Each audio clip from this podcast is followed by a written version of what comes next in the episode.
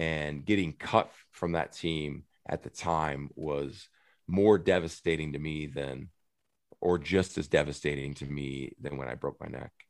Because again, I got that athlete identity ripped away. Well, you're not a captain. You're not going to be a two time Paralympian. You're not going to go to Rio. Um, you don't get to finish what you had just started um, way back in two, December of 2008. And it was devastating. But it was also the most important fork in the road that I've had in my life as a husband, as a father, as an athlete, as a leader, as a speaker, because through that, um, I still had to go back to training camp and have the same character and make that team better as an alternate. I had to, I had to be a leader without the leadership title. A lot of people are waiting around for titles. Now you don't need to wait around for a title. Like you have your gifting inside of you already. Go and do it.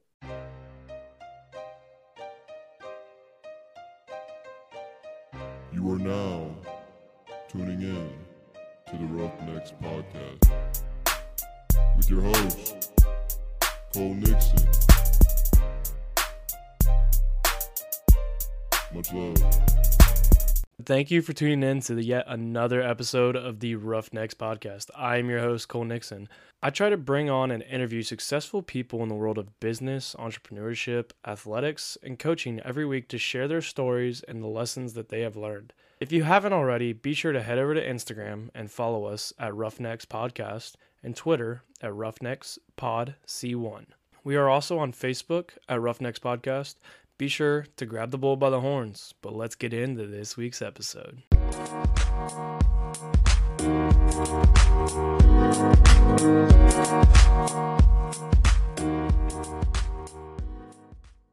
What's up, everybody? Welcome back to the Roughnecks Podcast. This is episode 34 and our first episode where we will be discussing the topic of adversity. Um, I'm excited for this month. This month is going to have some really good episodes because adversity really talks about a lot. There's a lot of great stories that come from adversity and people powering through them. And I have a great guest to discuss this topic this week, and I'm super excited to get into it. So let's just dive right into it. Welcome to the Roughnecks Podcast, Joe Delagrave.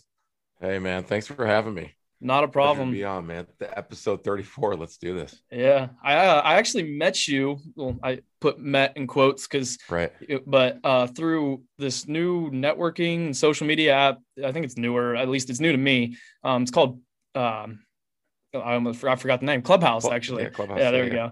And I just want to say, for a side note, if you're like a podcaster, content creator, really anything, it I definitely recommend Clubhouse because it's a great connection app and you never know who you're going to run into. It's crazy because it, it, I my professor got me on it, and I got on and was like, I think I met you like the second day I was on it, and I was like, all right, I'm in love. I like this already. Yeah, but yeah. um, just to get the episode started, tell the Roughnecks listeners a little bit who you are. And I was going to listen to a few podcasts that you've been on to hear your story, but I wanted to hear it firsthand and kind of go off that and base the conversation off that. So just tell us who you are to start. Absolutely, man. Well, um, to everyone that's listening, my name's Joe Delagrave, and I'm a I'm a father and a husband first and foremost. A husband to April, um, a father to my three kids who are nine, uh, seven, and five, Braxton, Braden, and Brinley. I'm a Paralympic wheelchair rugby player uh, and a keynote speaker, and so those are my main hats that I wear um, throughout the days and weeks and months. So that's kind of me in a nutshell. Yeah. So we're gonna start. I'm gonna we're gonna kind of just walk through this story of yours because from the sounds of it, you have an incredible story. You've been through a lot and powered through a lot. Originally, we'll start here though. You went to play football originally in college, correct? I did. I did. Yeah. So um, growing up, I, I loved sports and I loved to be a part of a team. Um, number one, because you get you get built-in affirmation from a team and that you know i learned later in life that that was a huge love language of mine affirmation so but you get that that constant feedback whether it's constructive criticism or praise or whatever it would be. And so um and, and my biggest goal in high school is to just play a college sport. I, I didn't matter if it's d3 d2 of course you know everyone wants to play d1 whatever but ended up playing d2 um, for winona state university which is in winona minnesota. Um, played as a tight end there. And yeah, it was just uh, love and life. Freshman year, played as a true freshman. Um, my my uh, my first freshman football practice uh, in college was a complete like you know you, you want to make a good first impression right? It was the opposite of a good impression. It was it was i was lined up playing seven on seven drills doing doing my thing right? And you know get all the offensive and defensive linemen out of there and get the athletes in there. Just kidding. I'm sure someone's gonna be mad about that one but that's fine. Um no, and, and, and so we're playing seven on seven drills. So we're lined up, tight ends are lined up against um against linebackers. And I don't know. Were you a linebacker?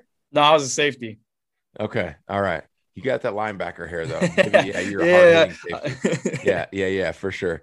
But I, I, was lined up. I was a freshman. I, I'm 18. I'm I just left my parents' house, like, and across the the field from me playing defense is a as a guy named Derek Seek. He was a fifth year senior, two time All American dude, like long hair, and just that picturesque linebacker that is like, I'm not going to think at all on the field. I'm just going to do. And like, you know, you get a little drool running down the face, that whole thing. And, um, and so I'm like, what? I, I just got it. Yeah, I got an easy five yard in route. I'm going to be good to go. Right. And, um, so I do my five yards, cut in, catch the ball. And I like, I remember kind of thinking to myself, like, hell yeah, that's, you know, we're absolutely and he had just been waiting for me to catch the ball. Comes up, absolutely depletes me. Ball bounces out, um, and I'm laying there, just going like, I am. This is awful. The offensive uh, teams like, man, get up, show them you're not hurt, you know, and and and defense is just cheering on like you. And I get up, and man, I'm like seeing Tweety birds. Dude. I probably got concussed. uh, and and I go to back to our huddle, and I'm trying to jog back, like, oh, I'm not hurt, I'm not hurt. Well, I went to the defensive huddle like Derek and the defense were like, bro, you got to go over there. Like it was the worst first impression. Um, but uh, thankfully had a good camp and played as a true freshman. And, um, and, and that whole year was great, man. Like that whole year, my identity was wrapped up into being, um, an athlete and, and playing college football. And, and then, um, that's when the story kind of, kind of goes a different route. Well, if you got that welcome to college football moment, because I think every freshman has that moment and they can almost pinpoint exactly when it is. And so I mean, true. my big one was the first game we had, and it was a night game. First time we've had a night game, and I don't know how long. And very first game, and I'm on kickoff return, and I get my drop, and I go to block, and I just get leveled, and I was just like, "All right, this is college football. Like, yeah, all right, this yeah. is how it's gonna be." But Exactly. Yeah, I mean, that everybody gets that wake up call because you know people even D three people are like, oh, it's D three. Like, oh, there's still like doesn't matter what division you go, there's still a lot of great athletes there. One hundred percent, and every single every single one of them is uh is committed, right? Like mm-hmm. in high mm-hmm. school, you know, oh, I'm just off the team, whatever. But college is no joke for sure.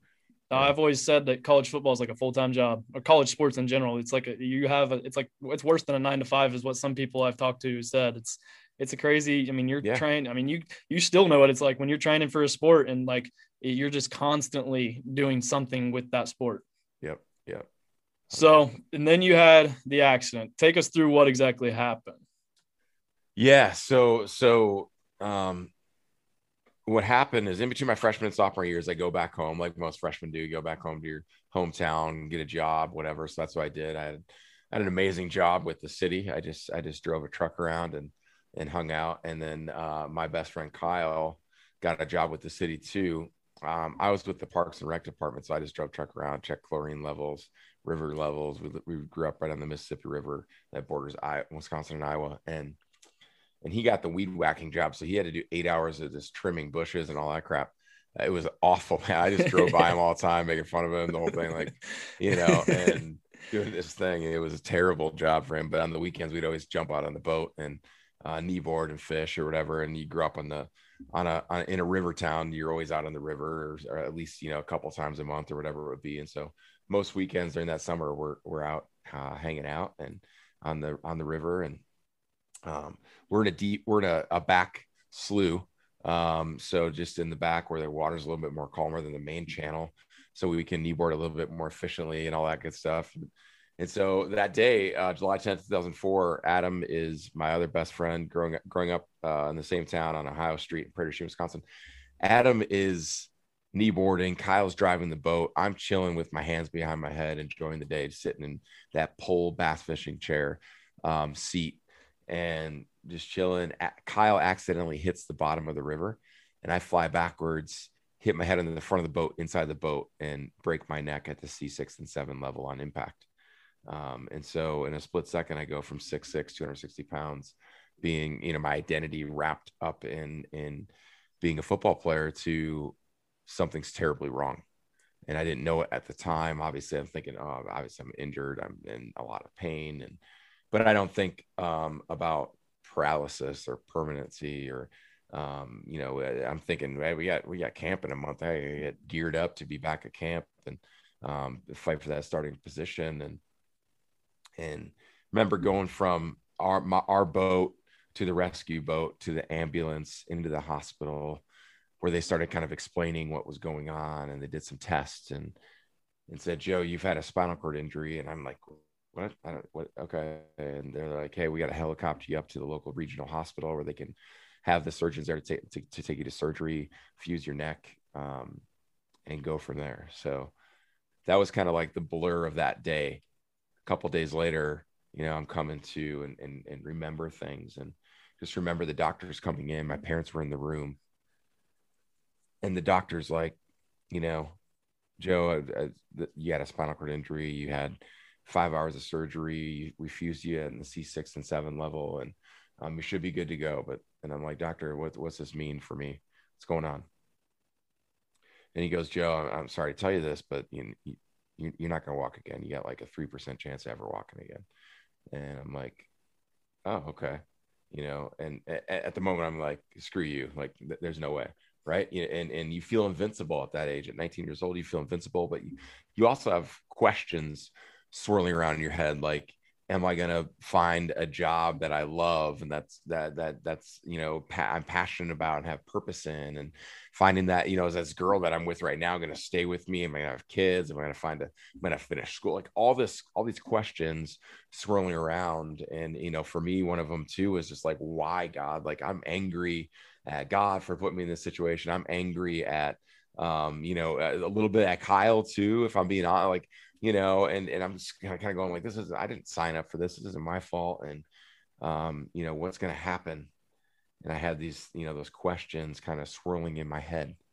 You know, my mom's even asking the doctors if like, hey, uh, uh, is this is my is my boy going to be able to have sex? I need grandkids, and I'm like, mom, get the hell out of my room. Like, you know, no one no one wants to talk. To yeah, no one wants to hear that when you're talking to the doctors. exactly, exactly. So I had to kick her out and then talk to the doctor and be like, okay, what's the deal with this? Is this this thing going to work or what? And uh, so that was that was the gravity of the situation where you you you you go from you know entering a room and you're looking over most people and um, loving life and living out kind of your goal and dream that you had in high school and all of a sudden it's gone what was your mindset at that time because like i feel like i mean i know I didn't have as bad of an injury as you. I broke my elbow in my senior year of football, and you know, I did the same thing when the doctor's like, "Oh, you're not going to play the rest of the season." And I said, "But I literally looked at him and I said, "Are you sure? Like, are, are you want to bet?" Like, I you never believe it. Like you're that young kid. You're like, I yeah yeah I'm gonna do it. But like I know once it kind of hit me, like wow, I I'm not playing or like and stuff's not going the way I want it to. Like, what was your mindset? Did you were you in a slump? Like, I, I mean, I feel like you had to have almost gone in a slump for a little bit. Yeah, man. So like, it's 100. percent It like it's it's not all. I'm a pretty positive guy, but it's not all rainbows and butterflies type of thing. Um, at that at that time, I was confused and un- didn't understand why, and trying to like have a good attitude, but at the same time, like I said, I'm angry, I'm mad, I'm sad, I'm like, and and and then confused, like what what's the purpose in this? Like, why do I have to be in this wheel? And and and I remember just being in my bedroom and just, man, like, and, not my bedroom, in the hospital room, and and laying in that bed, and I could barely move anything at that point. I may, I may move my right arm a little bit. Um, everything else was paralyzed. So physically, obviously stuck and paralyzed. But eh, but the other thing is just mentally feeling trapped, spiritually feeling trapped. Like everything was just, I'm in this bed and I can't get out. And there's no way out of this. And that's kind of you know I'm, I'm looking at my toe just sending the signal down through my spinal cord like you do when i'm you know moving my hands right now and you don't even think about it. And it's like like make uh, just show me a sign like uh, anything wiggle a toe whatever like anything to to let me know it's okay. And it's it's a weird deal man like you know and and i don't know how much your audience is a like believer in god or whatever and they don't have to be but like i am and so it's part of my story and a week from accident um i got this bible verse that was really weird i was on a don beebe house of speed uh camp shirt i don't know if you remember don beebe or not a little before your time but buffalo bills receiver won a super bowl with the packers um, little white dude. He was like Wes Welker and and mm-hmm. Julian, yeah, that before they were. Um, and he had this. He lived in Wisconsin, had this camp. But I got the shirt from my kicker uh, freshman year when I forgot my shirt underneath my pads to our game, and I'm like, does anyone got a shirt? Like, I don't want to chafe under there. Dude. I'm not going raw dog on that thing. No way. Um, and so the kicker's like, here you go, Joe. Cause they all made fun of me. I was like a cheeseburger away from being a tackle. Like looking back, like my broken neck probably saved me for having to play on the offensive line, but uh, but uh, it's you know, so they gave me that shirt and and as a joke, I'm like, I'm not giving that thing back. And a week from accident on July 3rd, um, I was wearing it in this camp. I was I was working a basketball camp at my local school uh, in in my hometown, and dude's like, "What's that Bible verse saying?" I'm like, "I don't know." Like what? Like and and he's like, "Oh, Proverbs three, five, and six. Trust in the Lord with all your heart, lean not on your understanding."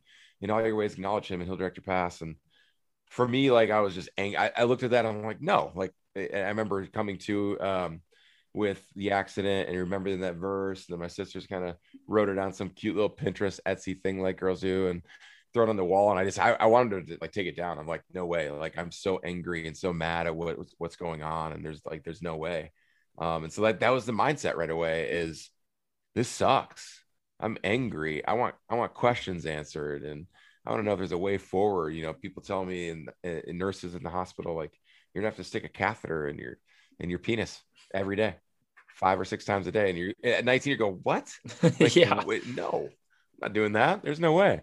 Uh, but that's like the, that's the real thing, man. I like to be vulnerable, so I know like that's a little graphic, but at the same time, like that's the thing.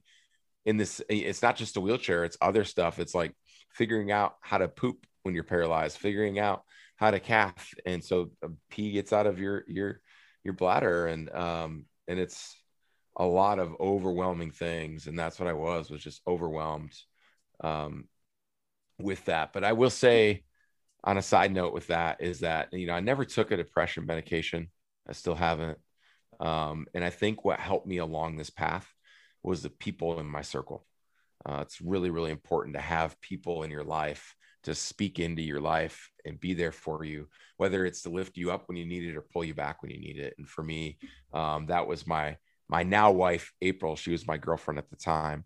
Um, and stayed with me in the hospital 89 straight days. I had people, really close friends at Winona State, um, some guys and girls up there that were 100% like they instead of going out uh, on Saturday night and going to the you know whatever we do on Saturday nights in college, right? And and going and partying whatever, like they did, hey, let's call Joe, let's let's talk to him, or let's go down to like you know half hour, forty minute drive and go see me on the weekends instead of um, doing what what what we like to do in college. And and you know, my parents and my football teammates in college, and in in my my so a lot of my classmates in high school, and just so many overwhelming people coming in saying it's going to be okay, saying you can get through this. Um, you know, being able to talk to people through that, and so for me, it was so important. Um, you know, I've I'm I'm proud of the things that I've accomplished, but I wouldn't do it without that circle of people that are going to say, you know what, like Joe, get your button gear. You got to get to therapy, or Joe, you know what, like, hey man, maybe we should just keep it. Uh, you know, let's just talk, or whatever it would be. But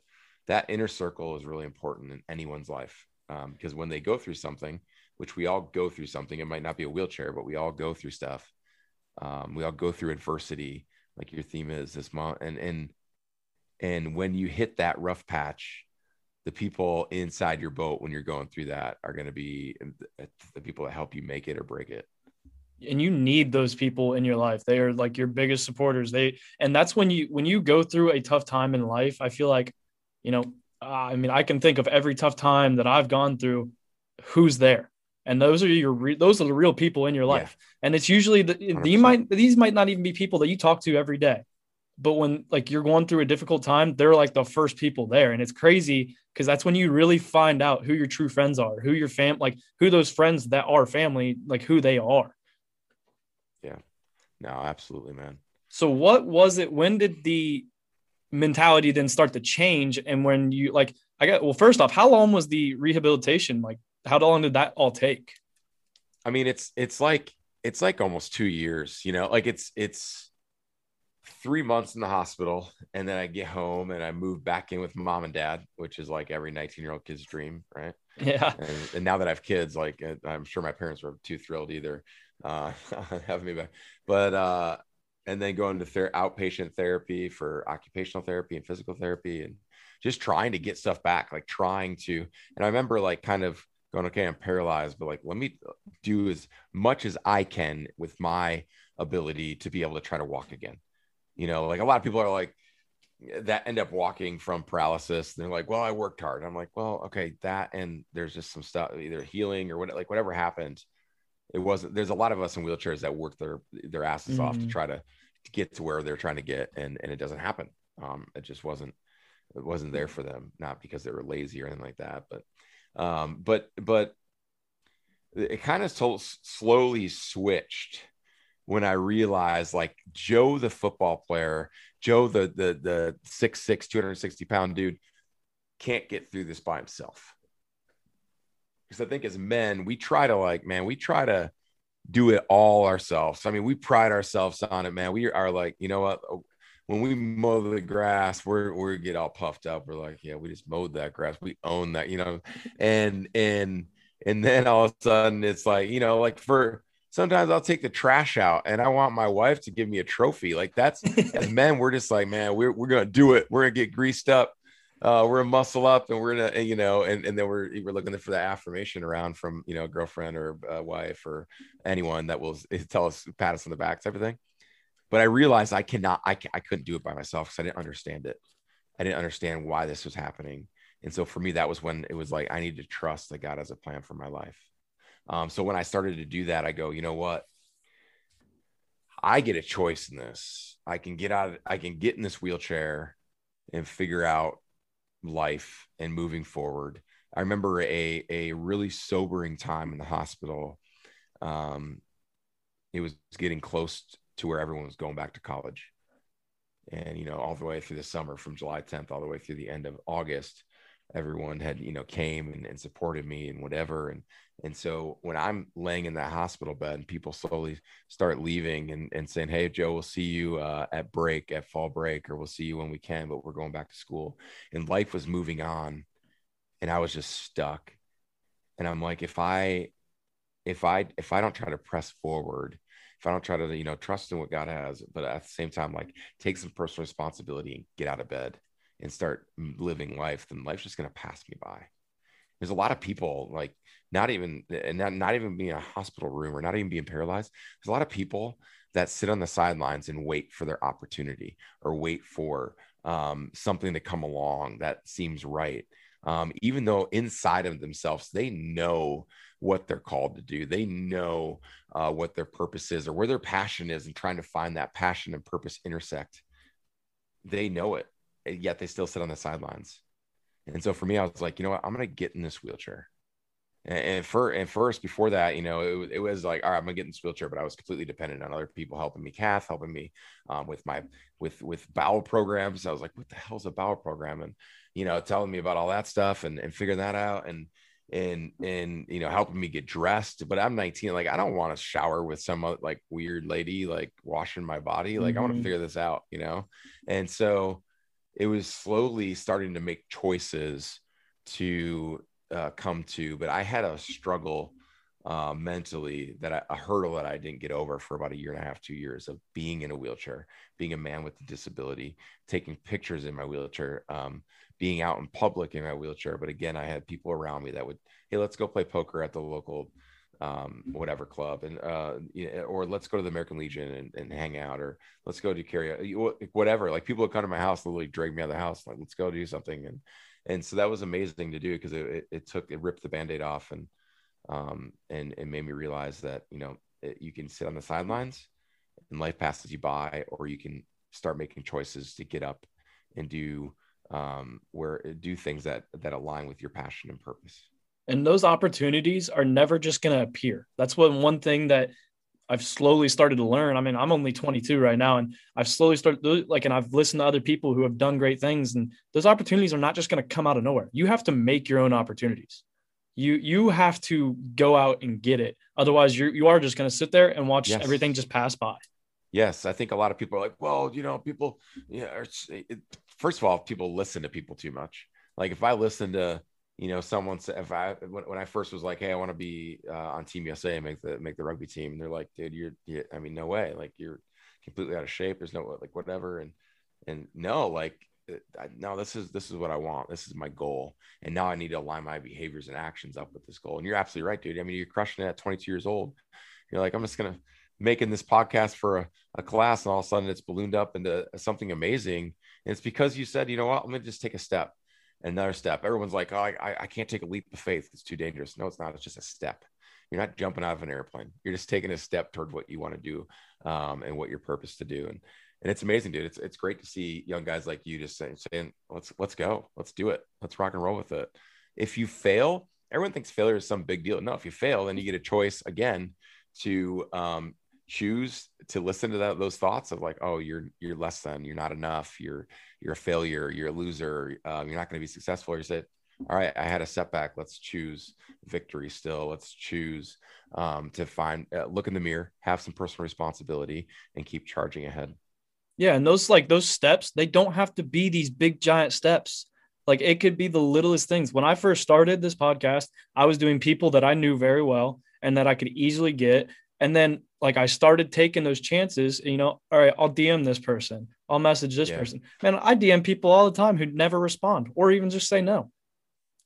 Doesn't all right, you move on with your day, whatever. Yeah, yeah, And like the thing is, too, I've talked about this multiple times on this podcast. This is not my first podcast. This is my second attempt at a podcast. Like I, I failed on my first podcast, and it, it's okay to fail because guess what? I learned a lot from that failure. Yes. Those failures will teach you more than your successes ever will. yes, one hundred percent. But you went on, and now you're wheelchair rugby. How did you get started into the wheelchair rugby?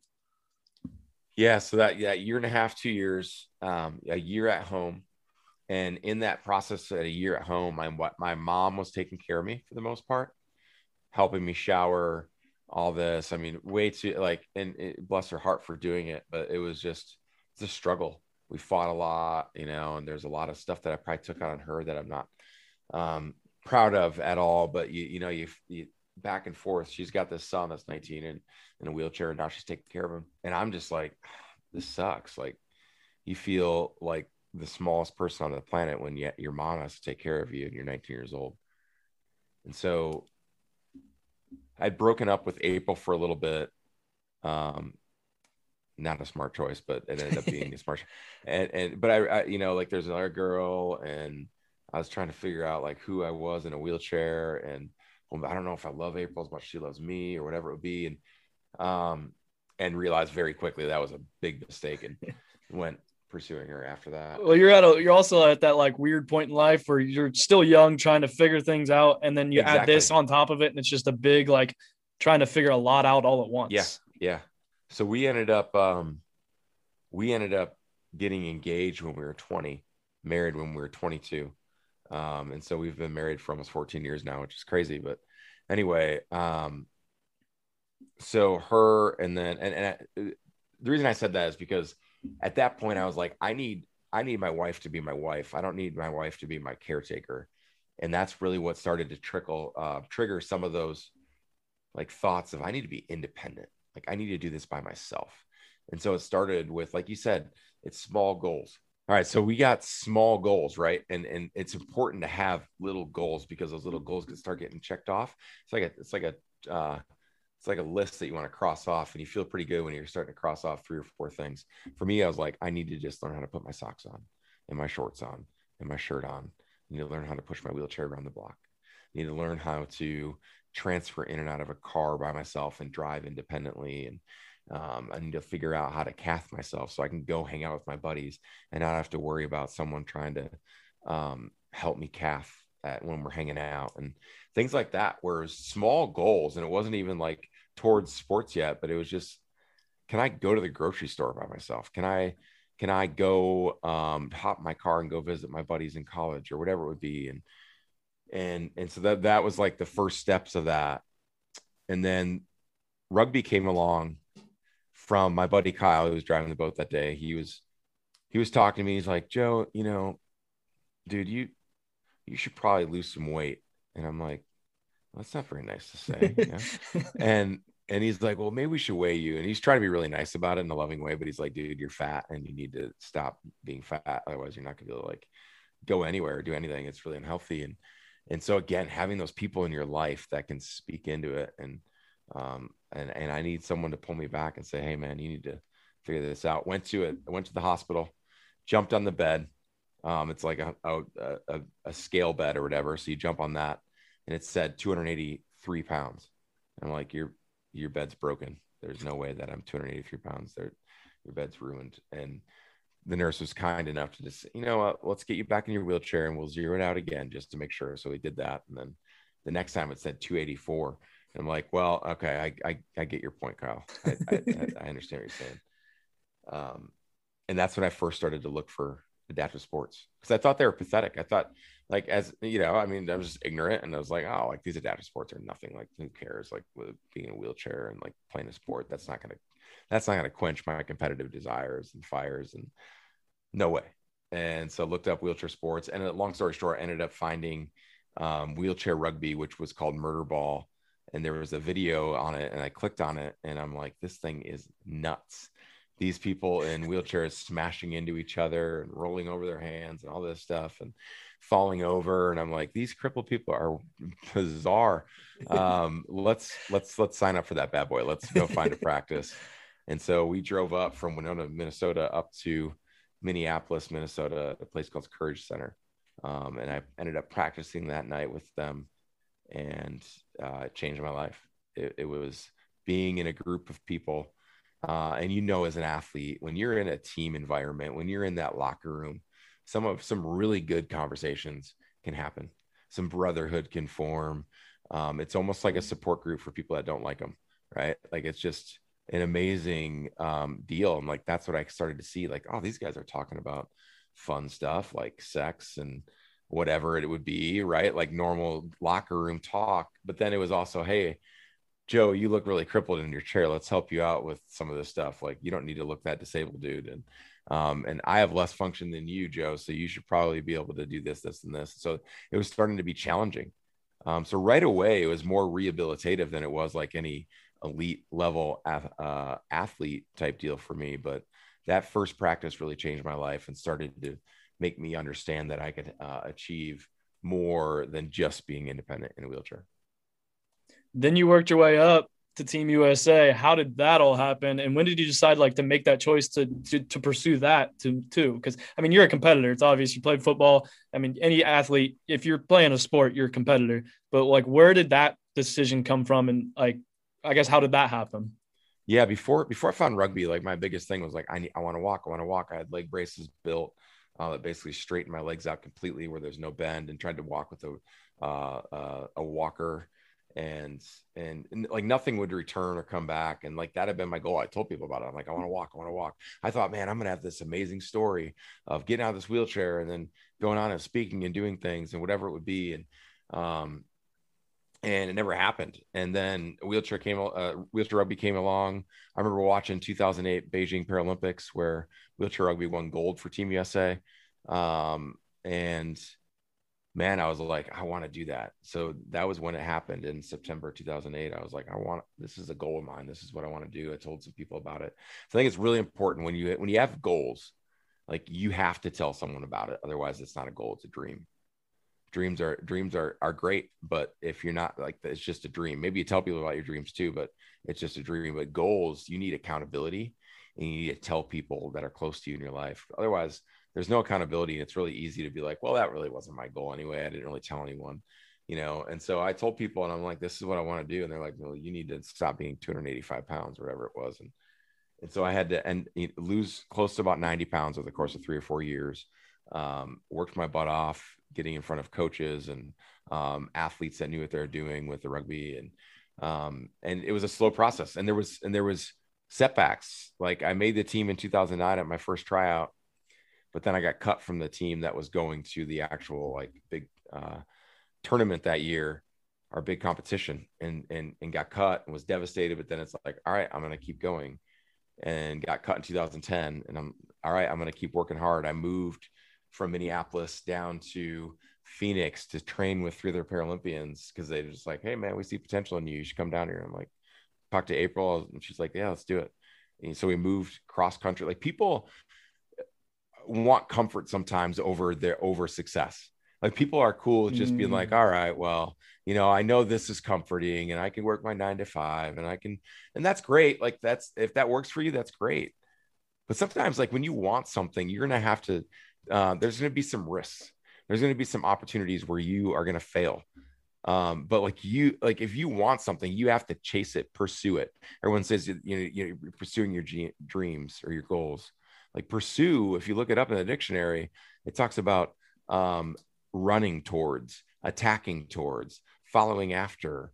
Um, you're in. It's an action. It's a you're pursuing. It's an absolute action towards something. And a lot of people go, well, if it just like he said, if it comes along, it was, I'll just wait for the opportunity. No, like the opportunity is probably already there. Um and and and if you're gonna wait then you're probably gonna be too late. And and so that's kind of what happened with that. And and again i think probably more so than me showing up and having a good tryout that first time it was my response in failure. Like your response in failure um, whether you play the blame game or the victor card is what defines you. It's going to define your yes. character it's not 100%. Yeah, yeah, man. It's not the circumstances. It's not like the things outside of your control that define you. It's your response to them. A lot of people are going, "Oh, well, this happened to me," and never. Okay, well, nobody cares. Like at the end of the day, like what are you going to do at, at, this? You know, and, and there's there's times to pause and have grief and whatever it is. I'm not I'm not trying to be cold, but at the same time, like there's power in understanding that you have a personal responsibility towards yourself to react a certain way to failure. And that's going to define your character. Your character is your actions in life and what you do. Um, your reputation is maybe something that you build up online or whatever it would be but your character shines through um, because of the actions that you make um, when you fell down. And so man like that's that's what that's what started me off on this journey. And um, it's been a, a pretty amazing r- ride uh, wearing team usa and the red white and blue you said something about the comfort zone that really stuck out to me. And there was a quote that I heard one time, I think it said like, no true greatness happens in the com- comfort zone. And that like, that's the, and the, those failures, they, they almost like it fueled you. It gave you more of a reason to prove people wrong. Like that's what I talked about it. I think two episodes with a guy, he just started his own business. He's like, you have all these people that tell you no, that tell you like that, tell you doubt you that, and he's like, a lot of people don't like those people, but you, you got to love those people because those are the people that you get to look at when you make it because they are fueling you. And when you make it, you just go, you don't even have to say anything. You let the results speak for themselves. And it's crazy. Like, you know, you go from getting cut getting cut, and then like you don't stop. You just keep going. Because imagine if you did stop, your story would be a lot different if you just gave up. Yeah. Yeah. 100%. But you went on. You even got yourself a bronze medal, correct? Yeah. So we got the uh the bronze in, in London 2012. I used to call it the brown poopy medal because it was the wrong color, and um, it sucks. So we were USA wheelchair rugby was ranked um, number one from 2005 through 2012. Like maybe lost like three games that entire span. So we were heavily favored going into London, and ended up choking against Canada in the semifinals, which Canada USA and anything is literally you could play checkers and it'd be a rivalry. Mm-hmm. And lost by one. It was an amazing game where we absolutely just crapped all over the floor. The first quarter, we're down by eight points. Goals in wheelchair rugby are one at a time. There's no like, you know, touchdown, seven points, whatever. In wheelchair rugby, it's one point at a time. We're down by eight. Like that's a blowout after four quarters, let alone first quarter. Fight all the way back, get it tied. It was going to be like the Mighty Ducks theme music playing and everything. Disney's going to make a movie about it. And then we turn the ball over they score and win the game. So it was like we call it the anti-Disney game because it was just uh, it, was, it was awful. Um, played Japan that next day and, and won bronze. And nine years later, like that bronze medal represents to me um, the success that I've had.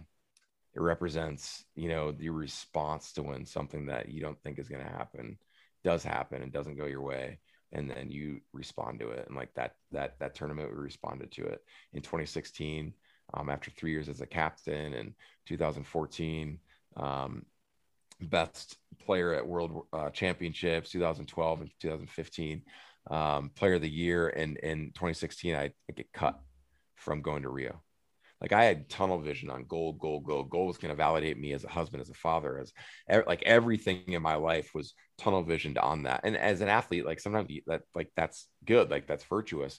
But for me, I was I was finding my value and my worth in uh, an outcome of what I would receive as a medal. And getting cut from that team at the time was more devastating to me than or just as devastating to me than when I broke my neck. Because again, I got that athlete identity ripped away. Well, you're not a captain. You're not going to be a two time Paralympian. You're not going to go to Rio. Um, you don't get to finish what you had just started um, way back in two, December of 2008. And it was devastating. But it was also the most important fork in the road that I've had in my life as a husband, as a father, as an athlete, as a leader, as a speaker because through that, um, I still had to go back to training camp and have the same character and make that team better as an alternate. I had to, I had to be a leader without the leadership title. A lot of people are waiting around for titles. Now you don't need to wait around for a title. Like you have your gifting inside of you already. Go and do it. Um, and so even though it, it took a long, long time, I realized like my value and worth isn't in a medal my value and worth is who i am as a father and who i am as a husband and who i am as um, a servant leader who i am um, in my faith and man like i think a lot of times when that when you get punched in the face repeatedly from some stuff you you start to believe it that you're less than that you're not enough mm-hmm. that you're a loser that you're a failure that you're never going to make it and like we get a choice to delete those out like swipe those away um, like they're an app on your phone. Just swipe them out, delete them, whatever you need to do, because you don't have to believe that. Like there's another way forward. And for me, I was like, you know what? I can let me see where I'm at inside my own four walls with my relationship with my wife and my kids. And how do how can I be a better leader this next time around? How can I be um, you know, uh, who God's called me to be as a speaker and realizing like it doesn't really matter that in some ways like the 2016 thing is is is a huge part of my it's a huge part of my story. It is but it's it's like it needed to happen for me to kind of understand where i'm at. And so the last five years now with tokyo being postponed has been an amazing ride and build helping build a foundation within our program helping build a rock solid marriage and, and a relationship with my kids. That's number one priorities. Being a leader um, that is serving people and and and and getting to know people on the team more than just like is this person going to help me win gold? Um, and so uh, those second chances in life are, are needed and, and and can be pretty amazing. So heading in nine years later um, our selection camp is coming up in a couple weeks on may 22nd um, and that's when i'll like officially find out. I think i got a pretty good shot but um, but yeah nine years later and you wait for that it's a long long time.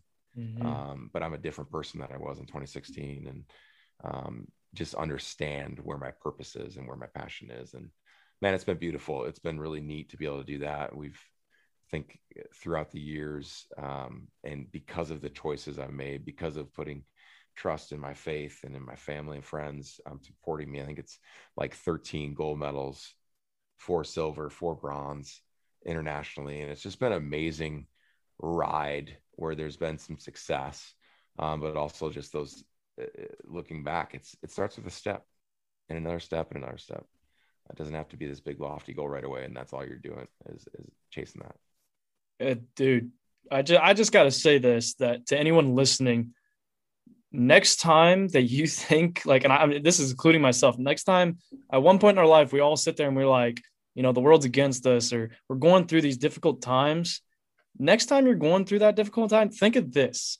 Like think of what he you what Joe is just telling us. Like you've gone through all this stuff and then you have this had this high and then you go back down and then like then you climb your way back up. We're going to get knocked down. That goes with the, the slogan of my podcast is grab the bull by the horns. Because in my opinion life's like a bull like a bull rider. Like you're going to get thrown down. You're going to get knocked down. But what are you going to do? Are you going to lay there and let it just walk all over you? Or are you going to get up grab the bull by the horns and take control. I know like you don't actually get up and ride a bull by grabbing a bull by the horns but still it's besides the point. It's just the whole thing of like you're going to get knocked down but that doesn't like you've talked about that doesn't define you. That's not who you are. It's what you do after that. It's your reaction to that. Your what you do to become better or stay the same. And i man this your story is just you're an inspiration. You really are it's crazy. This is just an awesome story. Oh my gosh. This is this is a great episode. I love this episode. Probably one of my favorites by far. Thanks man. Thanks. But you uh you also after you've also done some speaking. How did you when did you decide that that's what you wanted to do as well along with all this other stuff? I mean you probably you probably got a lot going on. I mean you're you're on a lot of podcasts. You do some speaking and you got wheelchair rugby. Like you got a lot going on. So why did you decide to get into speaking as well yeah so i, I did some a lot of one-offs on oh you should come speak because you know i don't know So i call it inspirational porn like some people love to let's bring the wheelchair guy in so we can feel good about ourselves type of thing. Like, that's that's not what I'm about. When like they get slapped in the face because it's like I'm gonna I'm gonna challenge you. I want you to take personal responsibility of your life. Look in the mirror and go like, you know what? Where am I at? What choices am I making? Am I playing the blame game? Am I finding victory in life? Because um, a lot of people are going like, oh well, you know that was inspiring because um, I don't have to sit in a wheelchair like you do. Well, th- th- who cares? Um, and and yeah so i uh, did some one-offs and then after you know rio had happened i was working as a as a counselor um, had my master's in, in, professional counseling and worked in private practice for about three years including my internship and um, we had moved back from phoenix back to wisconsin to live closer to family and kind of trying to figure out stuff and obviously rugby was still going but I did a speak. Uh, I did a speech for for Organic Valley, um, in September of 2018. And afterwards, it was like the aha moment like, I love doing this just as much as rugby. And I had not found that in life yet. Like, I just absolutely loved being an athlete and a professional athlete and whatever. Like, it was amazing. And, and, and you get used to like the weird hours and training and everything like that. But it's kind of that entrepreneurial side where you can do some other stuff along with it. And I realized, wow, like I'm, I love what I'm doing with uh, with speaking, and I get to share my story, hopefully inspire people to inspire themselves. That's my whole deal, and and you see it a lot uh, now heading up into Tokyo. But uh, I want to share my message with as many people that will listen as possible. And so, you know, uh, same here, jumping on your podcast, and it might be like that one person that needs to hear this that's gonna plant a seed in them and i never get to see if the flowers are going to bloom up and whatever and but i i think it's my job is to go and spread as many seeds as possible um, in hopes that that people's lives are changed um, because of it if i can share vulnerably about some deep dark stuff hopefully their lives are changed because of it and um, and that's i've i've realized that's my purpose like rugby and playing sports is amazing and and you learn so much from sports um, but I always say, don't let the sport use you. You use the sport to platform into your next um, endeavor, whatever that is. But you're going to use that platform for your purpose. Uh, and it could be you could think it's like a small platform. Doesn't matter. Like use it um, and let let don't let the sport use you. A lot of times athletes get turned and they get at the end of their career and they're like, now what? I'm just an athlete. I don't know what I'm doing. And so that was kind of the thing too is before I retire, I wanted to make sure that I'm I'm dialed in with what I want to do next. And so I've been doing full time speaking since that end of 2018. Obviously, with 2020, um, speaking was set aside uh, for a while with everything going on. Um, but I, I, truly believe that's my life's purpose is to share my message and talk. I hope it makes people laugh. Um, maybe make, some people cry. Who knows? And uh, and hopefully they are inspired to to go look in the mirror and and, and maybe do a life check and see where they're at yeah i mean that's that's like almost the goal of this podcast for me personally so I, I connect to you on that i mean yours is on a little bit bigger scale but my thing is i don't care if i get 10 views or a hundred thousand as long as it brings some value to like at least one person. As long as it brings some value to someone, yeah. that is then my goal is fulfilled. Like I want to bring value, bring inspiration, bring motivation to somebody out there that's listening. That is my goal. And as long as it's one person, I'm good. If it's more, even better. But I just I want my thing like the world we live in today is almost questionable sometimes. Like you got all this negativity almost in this world. And I want like we need more positivity. We need more inspiration. We need more good things in this world instead of like it's hard to watch the news anymore because you turn it on and it's just everything's bad. And we need some those good things in our lives. 100%, dude. 100%. Oh man. If I I'm going to ask a few closing questions before we get into sure. the best segment, but if you could go back in time anytime and tell yourself one thing, what would it be? Yeah, great question. Um, I'd always go back to that 19 year old kid who's angry um, at God, angry at the situation, mad that this happened to him, sad, confused, questions swirling around in his head.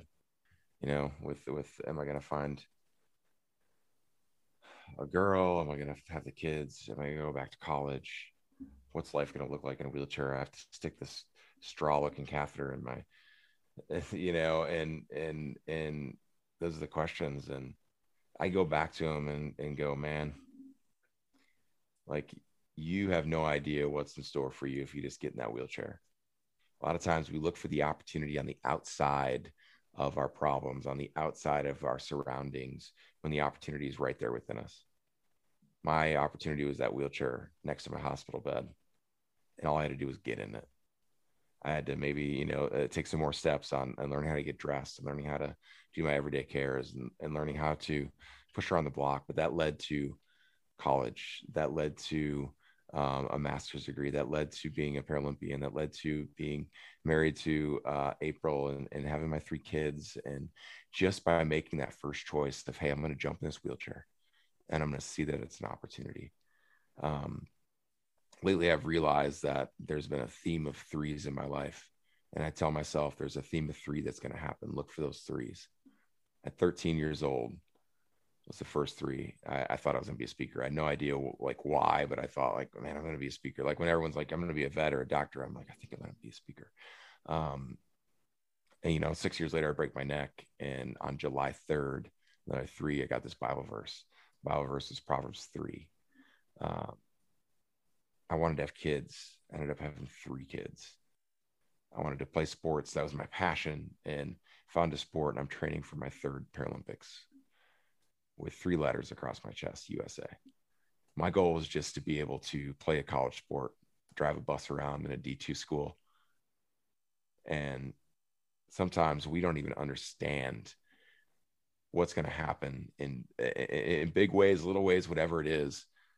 Um, but for me, that verse, trust in the Lord, don't lean on understanding. If I let, if I, if, if it was my understanding, I'd be like, no way, that's like, that's way too good. That's way too good all of a sudden, man, you trust in something bigger than yourself and look at it and, and look at that 19 year old kid. I'm like, man, get ready, buckle up, get in that chair and let's go. So you, you have no idea, man. Just get in that wheelchair and figure it out.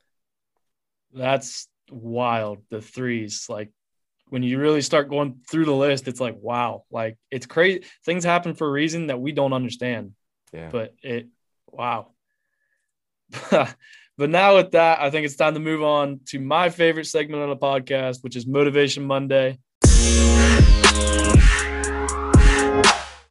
Motivation Monday is the point in the episode where I allow the guest to give our Roughnecks listeners a little inspirational bump as they listen on their Monday morning. I know you probably got something good for this segment, so let's dive into it. What do you got for Motivation Monday? Motivation Monday. All right, guys.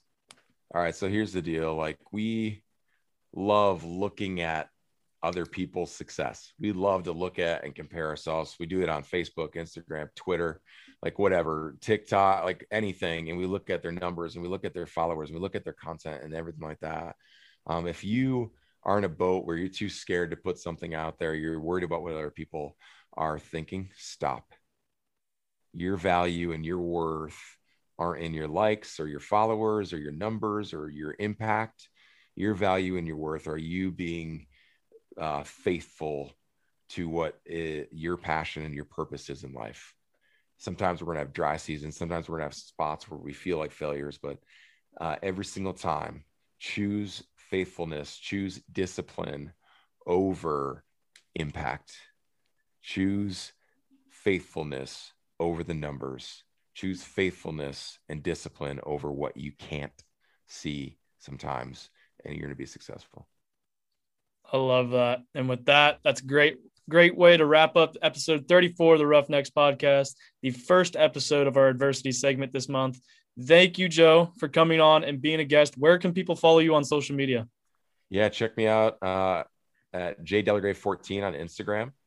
Um, check out my website if you ever want um, anyone for a speaker, joedelgrave.com and uh, yeah, that's that's where I'm most active on on Facebook, and uh, LinkedIn, all that stuff too. So yeah, check it out. Be sure to follow him and support him and Team USA. Thank you for tuning in this week. We will be back next Monday with another episode on our adversity segment. But until then, you know the deal. Life is like a bull and will knock us down. Get up, grab the bull by the horns, just as Joe has done. But until next week, Roughnecks out.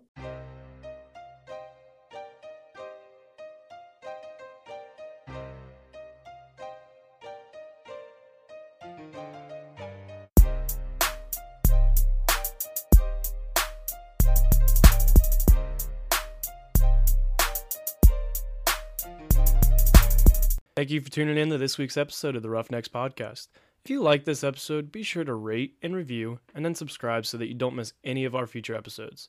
If you'd like to contact me, you can message me on social media at Roughnecks Podcast on Instagram and Twitter at roughneckspodc1, or you can shoot me an email at roughneckspodcast at gmail.com. Don't forget to grab the bull by the horns. But until next week, Roughnecks out. Oh, thank you.